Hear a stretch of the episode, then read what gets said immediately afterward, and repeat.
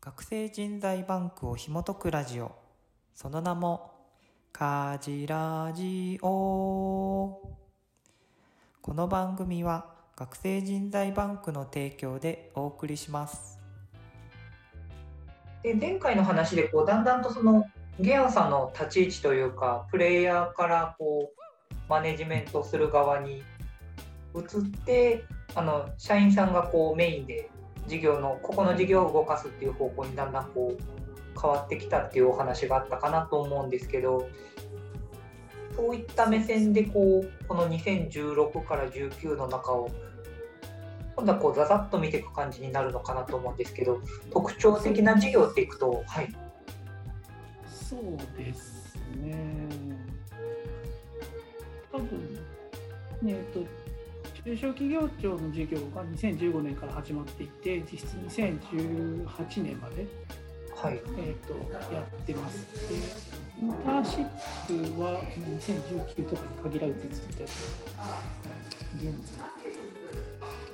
在えっ、とやってるんですけど基本その中小企業庁の事業を使いながらえっ、とパラレル留学とか、イノベーター留学とかをやってるので、かなと思います。イノベーターイノベーターと書いてあるのは、地域イノベーター留学というエティックが、えー、ともともと事務局をやってて、全国の中小企業さんの課題解決を副業人材で解決しようというプログラムで、えー、とこの時は、あれですね、えー、とトリキンさんとか、信用保証協会さんとか、そういったところの若手育成みたいなのも兼ねて、えー、とやってました。で、2017年に、多分前回は話したと思うんですけど、結果的にエティックのプログラム、当時は東京に通わなきゃいけなかったんで、うんうんうん。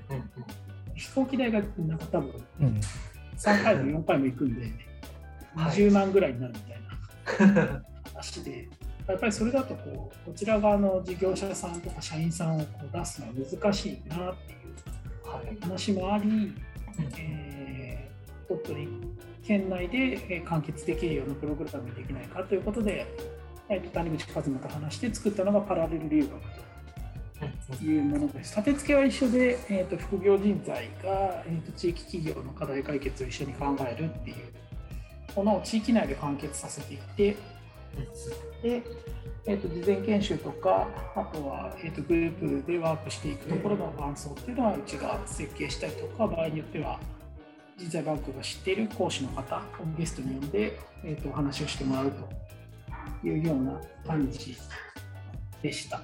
はい。パラレルあとはね、はい、どうぞ。後にしましょうか。あどうぞあどうぞいいと思います。パラレパラレル留学の何がパラレルだったのかなっていうあたりを知りたいなと思って。お面白いねネーミングですよねあ。ですよ。はい。何と何がパラレルしてたんですかね、パラレル留学。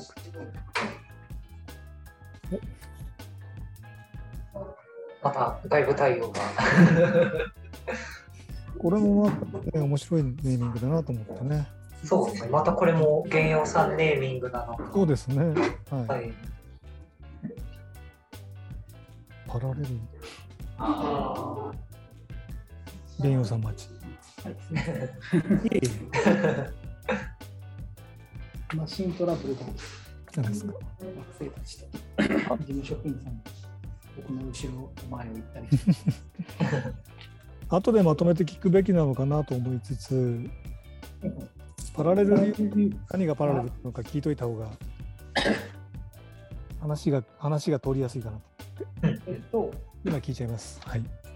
まあ、企業さんにとっては、えっと自分の会社だけで考えないで別の会社の人たちと一緒に考えようという意味のパラレルと受講生にとっては自分の会社だけじゃなく人の会社のえー課題解決に関わろうということで、まあ、今でいう副業みたいなもんですよね。うん本業と副業みたいなもしくは本業とプロボノというかボランティアでもいいので何かしら事業に関わるっていうで、まあ、自分の人生を一本にしないようにしようみたいななんかそういう意味で、まあ、あくまでも留学なので外部と内部の理由あのパラレルあそうですね、はい、と自分の仕事と誰かの仕事っていうのを同時に体験するっていう自分と誰かみたいなパラレル。ははいい。ありがとうっていございうます。ニュアンスでですね。で、カジ君は多分、あれですあの、その時に、ええ参加しました。はいあ、、そうなんですか？はい。グループファシリテーターみたいなポジショニングを県の職員の方に、県の職員との立場で、なん、はい。なんか一応、県職員さんが30歳の時に研修しなきゃいけなくて、うん NPO で体験するみたいな。はい。で、1人はちょうどそのタイミングだったんで、あのそれで来てやってました。で、カジ君はやってよって頼んで来てもらったんですよ。あなるほどはい、完全に30は過ぎてました。そうそうそうかそうか。この頃にちょうど理事にさせてもらったうんうんうんのがこの頃だったのかなと。はい。そうだと思います。うん梶谷さんが NP あのその時にパラレル輸入2017年。はい、実際に体験参加者であり、そのコーディネーター側といいますか。はい。そこもパラレル。そこもパラレル。ですね、まさに。はい。えー梶谷さんの話聞いても面白いかもしれませんね。あ、そうですね、別、別枠で。そうですね。はい。はい。まあ話残しようってはあれなので、また後からということで。あゲンゲンさんに話を パラレル留学はい、戻してもらいましょうか。で、それで鳥取県内の企業2社に、はいえー、と金融機関の職員さんと,、えー、と公務員と、あとその会社の従業員さんと、えー、とあと大学生も両方のチームに入るっていう多様なメンバーで3ヶ月ぐらいですかね、えー地域プロジェクトを考えるみたいな、えー、とことをして、えーました。はい。でまあ、結果的に出てきたアウトプットを各会社さんが中で生かしたりとかあするというような形で、翌年は、えーそういうことをされているというふうに聞いてはいます。でまあ、あとはこのパラレル留学のタイミングで、うちの学生スタッフがあのそのままパラレル留学の受け入れ企業さんに就職するっていうこれです。山本由紀美さん。な、松本裏店就職。その子は全然パラレル参加してなかったんですけど、就職活動中で、えで、コメリンに通ったのかな？しかも。で、採用は決まってたんですけど、全国転勤のイメージがないので、鳥取で面白い会社というか、あのまあ、本人は何だろう、何でもやれるけど、なんかこれをすげえやりたいっていうのは特にないタイプだったので、あの比較的何でもある会社さんだった松本油店さんは雰囲気も非常に良かったので、どうっていう話をして、米子の会社なんですけど、で彼女はたまたま、えー、と南部町の、えー清水川という集落にボランティアでよく行っていて、そこの集落で、えー、と塩倉さんという地元の方が、えーだったら離れ住めばいいじゃんみたいな話になって、彼女は今、受け入れ集落の人になってますね。えーそのまま、えー、と農村集落の離れに住みながら、松本油店さんに、えーか通ってるというか、働いてでも出身は奈良っていう。ー 謎。えーまあ、そんなご縁が生まれたりとかそうなんですね。してます。まあ、あとは、あれですね、えっと、まあ、今あの、インターンのコーディネーターが頑張ってくれてる松梨が、うちのもともと卒業生で、で、多分2015年に大学は卒業してるんですよね。うん2015年 ?15 年じゃないか、16年か。16年に卒業していて、で、えっ、と、新卒で入った会社が、あの、個性豊かな会社で、椅子椅子と怒号が飛ぶっていう会社だったうんので、椅椅子が飛ぶ。そうそうそうなかなか飛ばないですけど。それで、多分3ヶ月ぐらいで辞めてんじゃないかな。うんで3ヶ月ぐらいで辞めてでその後ちょうどカズマが、えー、と鹿野のことも始めていたので、えー、と鹿野に12ヶ月住みながら鹿野の仕事を手伝っていてでまあそんなこんなしてると、まあ、必然的にうちのこともちょっと手伝うとかっていう話になっててでちょうど9月ぐらいかな、ちょうど仕掛け日が9月か10月ぐらいにあったんですけどはい。その仕掛け日のあの現地で手伝ってってうん。こう交通費出すから東京まで来いって言って。でなんかバイトチックに動いてもらってたんだけどはい。でどうすんの？って聞いて。で、えー、とその秋からじゃあ働きたいですみたいな話になって。うん。で松梨が秋ぐらいから参加ですね。でちょうど同じタイミングで、えー、と原田貴弘が、えーと彼の仕掛けにに来てて。もともとは、えー、と西アクラの A0 っていう会社に興味があってそこの地域おこし協力隊の枠の話を聞きに来たんですけど、まあ、それでいろんなところに話を聞いて回ってたらあのいろんなブースの人に「なんで君は鳥取の人なのに玄陽さんを知らないんだ」って散々仕掛けに一で言われて「ちゃんと会っときなさい」って言われてでそれでまあ、まあ、話をしてちょっと感じで。ちょっ語録じゃないけど、ちょっとそれ、それいいな。なんで、なんで君を、えー、鳥取出、身なのに。と え鳥栄養さんらしい今言われ方ですね。ですね。周りの人に、しかも県県外の方ってことですよね。鳥取出身者でうん鳥取にたまたま、えー戻ってて仕事を一旦辞めてはい。でで西粟倉のプロジェクトを見つけたんで相談したら西粟倉の人から東京で説明会やるから来てくださいって言われてはい。でその説明会が仕掛け日ではい。で素直に東京まで行って話をしてで 西粟倉のブースに行って話を聞いた後に他のブース回ってたらあの雲南の、えー、と今あれだ、えっとコミュニティナースをやってる矢田さんっていう人がいるんですけどはい。がなんかあんたなんで鳥取から来てるのに玄陽さん知らんのって言われてつかつかつかつかって連れてこられて玄陽さん鳥取の人がなんか考えてるらしいよああありがとうありがとうって。のでなんか会って話をして。でまあ協力隊の募集なので当然翌年の4月からだから秋ぐらいから少し時間があるよねみたいな話の中で、えちょうど地域おこし協力隊の広報支援のところの、まあ、仕事があったので、まあ、カズマみたいな感じでじゃあなんかとりあえず半年働いてみるみたいなうん。感じで高弘君は入りました。なるほど。そうそうそう。なんかそれも地域仕掛けに一のなせる技というか、そうそうそうそう。この前お話聞いそうそうその時はよりベターな人に案内しようっていうことだったりとかピンときた人を横つなぎしようみたいなことは、まあ、仕掛け日では全体で言ってたの。うん。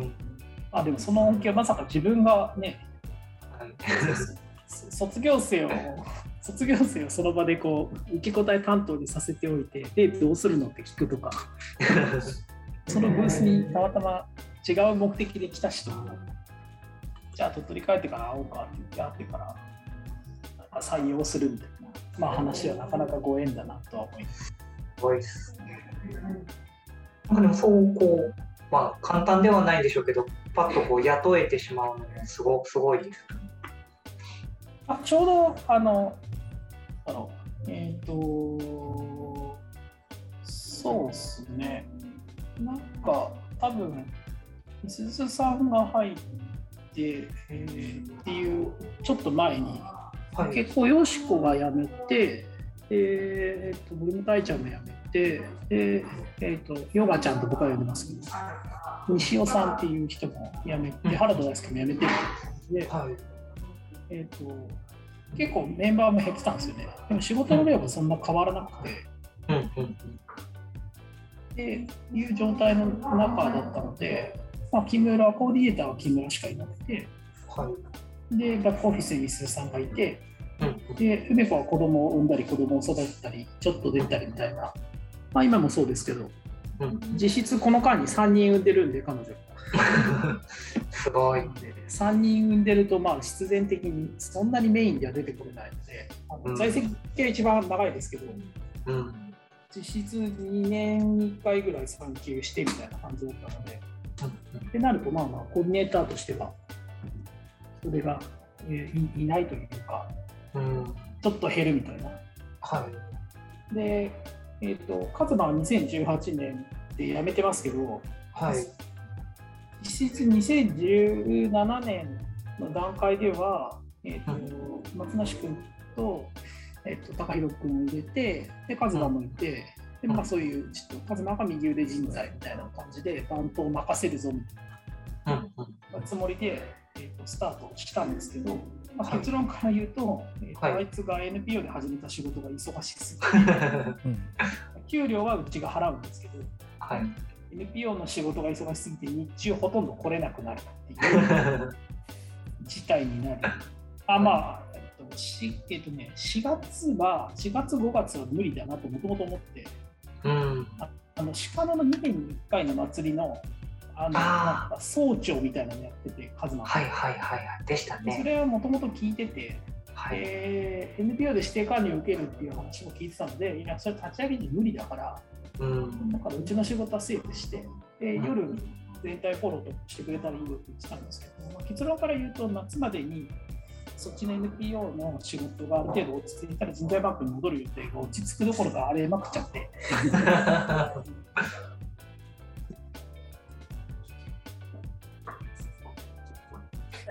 っていう感じなので、うん。あのまあ、実質数も抜けるっていうことになるっていう感じですね。で木村さんも結婚するっていうこともあり、うん。まあ、当時はあんまりオンラインという感覚がなかったので、米子を、まあ、出るタイミングで仕事も辞めてみたいなうん。感じで、なので入れ替わりもちょっとあってる。そうですね。この年はなかなかの。多分カズマが抜けた年に松梨君が入院してるんですよ。ありましたね。そうそう、松梨君が血吐いて入院してて。でまあ、実質、彼も半年ぐらいは動けてないですね。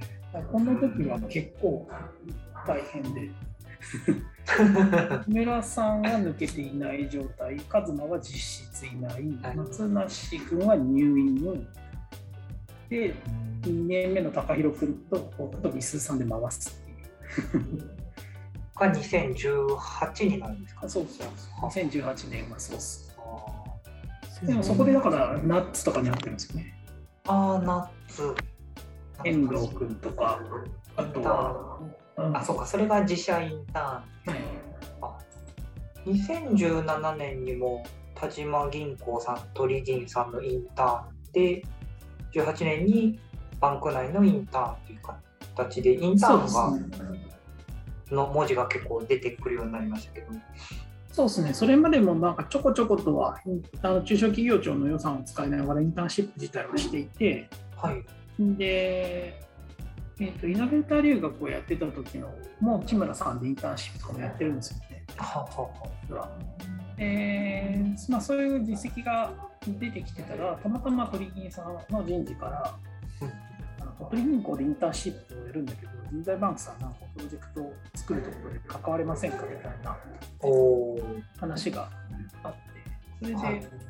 まあ、当時はやっぱりその採用につながるようなあの1週間のターンっていうのを、えーまだオンラインっていうのが浸透してなかったので、えーとオフラインで鳥銀行さんの会議室を使って、はい。えー企業さんを取材するみたいな感じの取材型インターンっていうのをオフラインでやったのかな、1週間。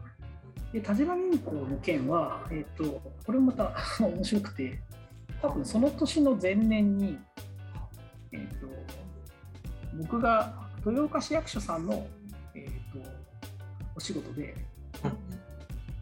NPO 支援センターかなんかの講演に行くんですよ。はい。若者が NPO を作るみたいな、多分そんなテーマで、うんうん。若者を街に巻き込むみたいな。話をさせてもらって、はい。そしたらちょうどその年受講生の中に、えー、と豊岡市内で、はいえー事業をされてる NPO も地域系でやってるんですけど、まあ、本業はあの太陽光発電とかそういうのを整備とかする会社さんで、はい。エネルギー系の事業やってる会社さんで。うん。でその人がなんか人材バンクさんめっちゃ面白いねみたいな話になってはい。それで、えー、と今度豊岡に来るときはお話ししましょうよみたいな。ので、えー豊岡は今もそうですけどあのなんだ、えー、と小規模多機能自治の研修会とかの講師をずっとしていたので、うん。そのご縁で月に1回か2回行ったんですよね。なので、あ来月行きますみたいな話になって、あじゃあ会いましょうって言って、会うことになったら、はい。あのメダコーヒーに田島銀行の役員が来てたっていう、呼んどいたからみたいな話。で、まあ、まあ、呼んどいたから。いろいろ話をしたら、まあ、その田島銀行さんとしても、その若者となんか連携するってことは、今ちょっと考えていてねみたいな。うん。で県の出先機関からその田島エリアのインターンシップをちょっと単単位でまとめてくれないみたいな話が来てて。うんうん。それで田島銀行さんのインターンシップっていうのはその後3年ぐらいやったのかなうち、うん。はい。まあ、正確には田島銀行っていうか田島エリアのインターンシップの、えー、と事前研修会と理解理解をうちが設計してうんっていう感じの、これも本来は1週間のプログラムですね。で今これはあれですね、京丹後市に本社がある、えーっと、なんだっけ、名前忘れちゃった。あの、どちらにしろその田島エリアの若者が、まあ、副業とかの組織を作っていたので、それは単位につないであげて、うん今そっちに、はい、そっちがやってます。ね、うんいう感じですね。自社インターンはなので、ナッツ君と、と、えっ、と、あれ、えっ、と、愛媛の子、名前が出てこない。今のはでもなんかもうちょっと長い期間、同じようでしたっけ？長いです、長いです。ナッツが1ヶ月で、はい。はいカオルちゃんだ、カオルちゃんは、えっ、と、3ヶ月ぐらいいました。うーん。日垣くん、日垣くん、ああ、懐かしい。松山大学。そうですでちょうど県がふるさとワーホリっていう制度をやっていたので、それではい星倉、僕はシェアハウスを借りてたので、はい。えーとそのシェアハウス星倉に住んでうんうん。っていう感じでやりましたね。まあ、ナッツは結果的にもともとラシックに内定してたので。その後も鳥取で暮らしつつ、この間から東京勤務になったらしいです。あ、そうなんですね。残念。会えなかった。なので、自社インターンも、その入れる直前に松梨倒れるみたいになったんで、なので、なんかナッツとか自分で考えてやるみたいになってましたけど。でも優秀なインターンさんが捕まって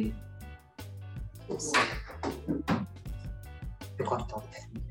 んな感じで、えーっと、だからナッツとカオルちゃんが入ったのは2018年、2019年は、えーっと、檜山君っていう、えー青森公立大学かな。うんの子と、あと山陰松島遊覧、えー、と東京の大学の女子、あー名前がどう全部忘れてる あとか、はい。県外の学生を受け入れるっていうのはこの辺から始まりましたね。今年で言うと、あのえー、となんだっけ。稲葉女子学校さん。ははは。に入ったりとか、えー、とこの間で言うと山口県立大学の子が去年入ったりとか、はい、そんなこともちょこちょこうんますインターン事業は現在も継続中、継続というか。そうですね。うんこの中だからなかなか受け入れられないっていう企業さんと、まあ、自動車学校なんて、ね、生徒さんみんな県外なので、はいそんなこと言ってらんないから、はい。逆に繁忙期じゃなければいいですよっていう感じで、この間2人受けて、ああ、もうヒアリングは OK もらいました。あ、ありがとうございます。またなんか詳細を教えてもらったら、松野が調整してくれるそうです。感じですか？ね。そうそれ以外で、そうですね、18、19でいきますと、他に触れておきたいところ、関係人口っていうのが、2018の日南。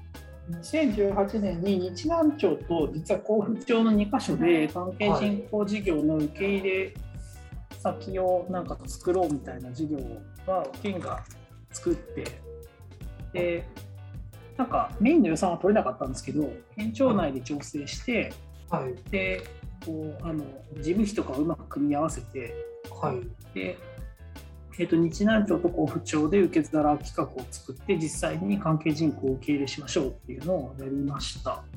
えーあもう18年から関係人口っていうのはそうそうそうそう。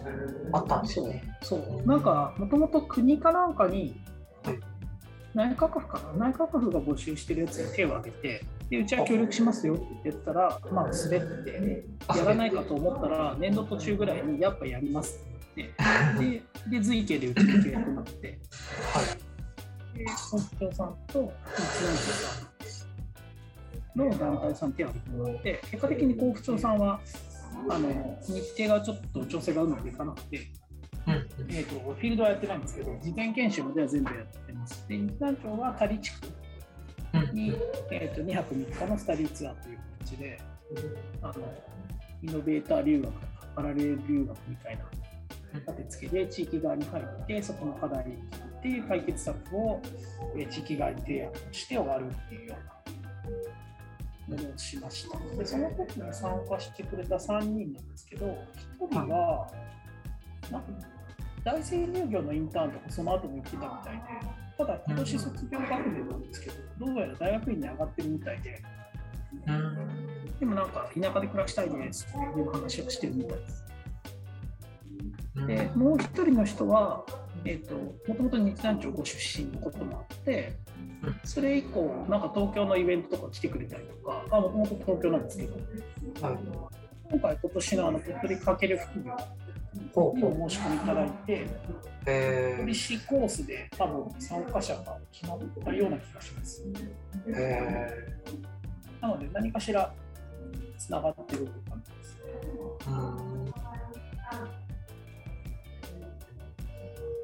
あと、ソシャガ高校生プログラムやったのは多分それが初めてで、あーソーシャルイノベーションハイスクール合宿っていう、え略してソシャガそれ略しすぎ。あれ、これも芸能さんネーミングでした。いやいや、違います、違います。これは財団日本と財団。あソーシャルイノベーションハイスクール。あ実はだから、この段階で丸モさんには会ってるんですよ。あー、丸間さん。そうそうそう。とか、西岡大福とか。大学生。うん。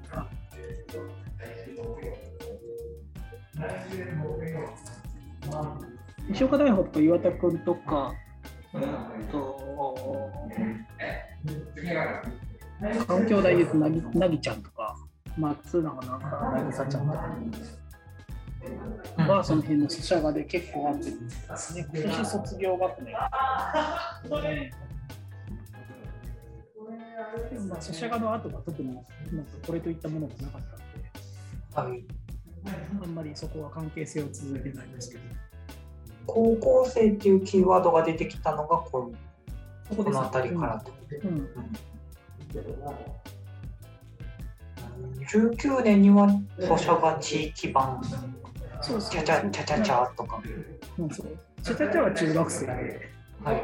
ソシャガは高校生なん。ですけど、おーえっとまあ、ソシャガは日本財団が今、あの今年までかな、一応あの30億っていう大金を持って、はい。鳥取にやってきてですね、あのはい。いろんなところにお金をつけるっていった中で高校生をやりたいという1年目は高校生旅行者っていう企画をやってでそれがクリーンヒットしたということで鳥取県内全体の高校生に声かけをして、えっと、30人で2泊3日の合宿を大宣言して、うん。えーソーシャルイノベーションなんで社会課題を解決するようなアイデアを考える3日間の合宿をやりましょうと。